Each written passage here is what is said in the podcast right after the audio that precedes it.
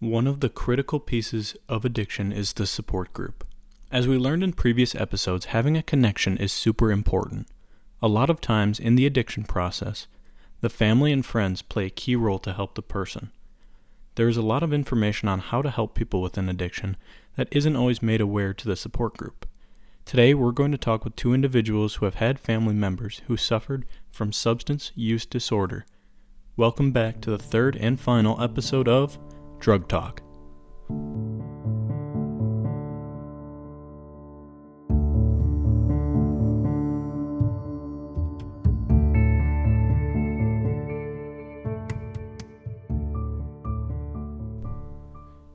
Welcome back. Thank you so much for joining me throughout this series.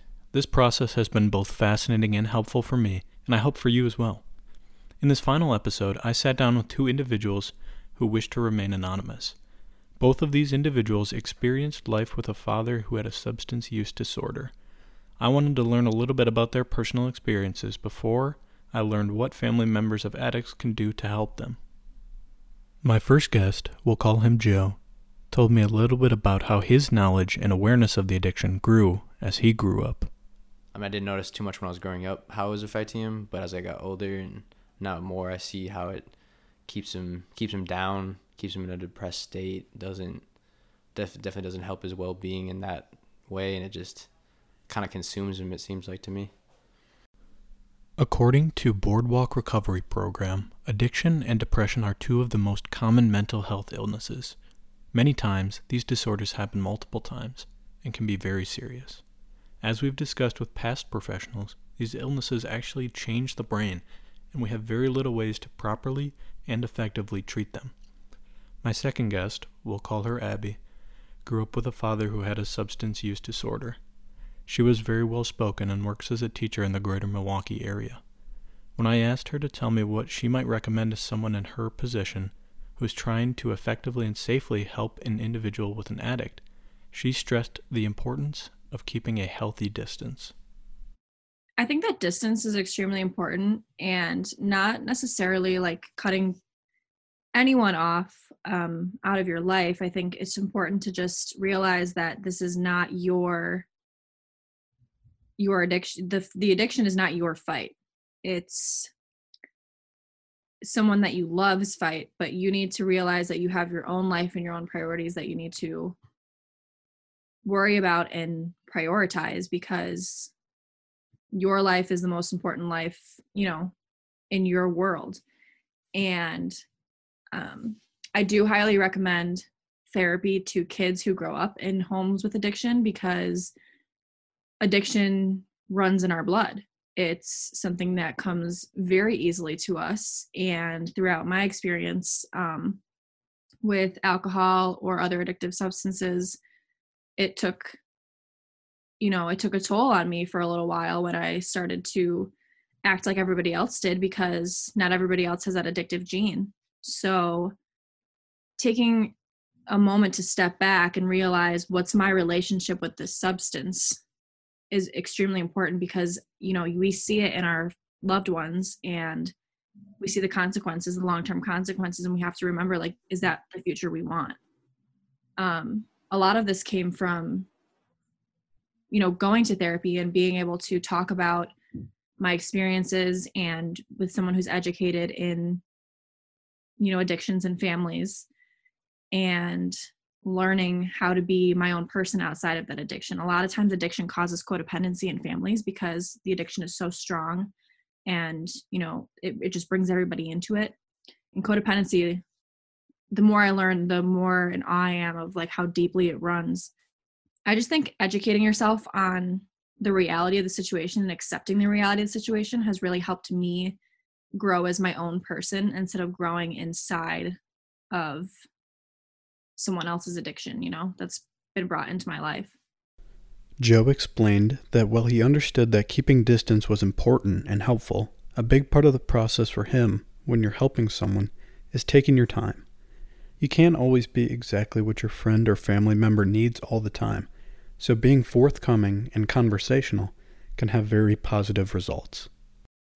For me, I'm I'm a planner, so I always map things out. Like I would tell them to to take it slow. No, don't let anyone tell you what you should be doing. If you don't feel comfortable doing it, then don't do it. Have conversations with people you care about about what you're feeling and and yeah, don't like don't feel forced into anything and take it at your own pace. As Abby talked about, when people who are close to the person who is struggling with addiction, a codependent relationship can be created. According to American Addiction Centers, a codependency involves a desire to help the person and show love, but often this help fosters the addiction, and this can be damaging on a long term basis. These types of relationships often form because people with compassion want to help their friend, their family, their loved one beat an addiction, but don't always know how to help in the right ways. Oftentimes, we see signs of codependency when someone takes responsibility for an addict, puts the addict's feelings before their own, or is unable to say no to that person that they love. Again, these reactions can be normal for someone who is compassionate and wants to help, but this is not the right way to go about it. Wanting to help has, in some ways, brought my life to a screaming halt and really derailed all of the work I've done on my own self and my own growth because it really is a losing battle to try and fix something for someone else, addiction or not. And at some point, all you can do is speak your truth on how their choices are affecting you, and they can either take it to the bank and be ready to get help themselves, or they're going to keep doing what they want to do.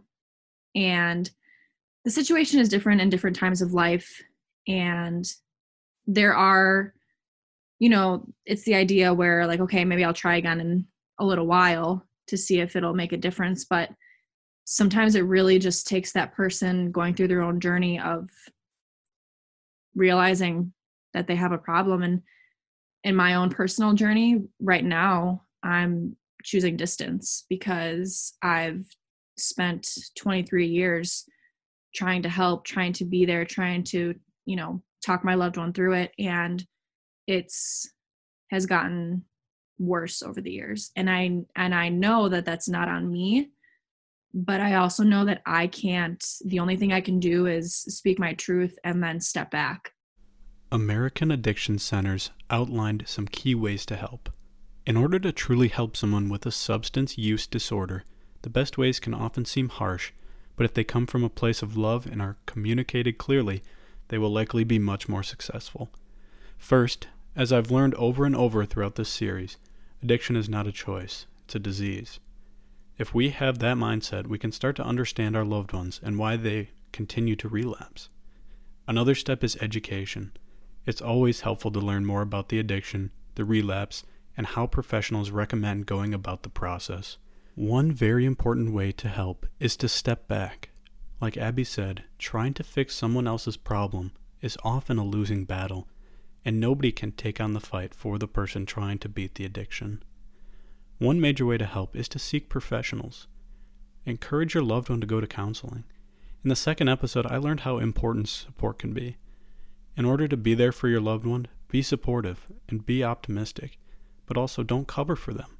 The person struggling needs to deal with their consequences if they want to beat their addiction. I wanted to research these tips and these topics because I want people to understand they aren't alone. So many people, even some close to you, are or have been in your situation. Don't be silent. I didn't know much about this topic when I started, but I've learned so much and just begun to understand and see the stigma around addiction. Please do not take it from me. Take it from the professionals, the doctors, the social workers, and people who have seen their family and loved ones go through it firsthand. It's always okay to ask for help.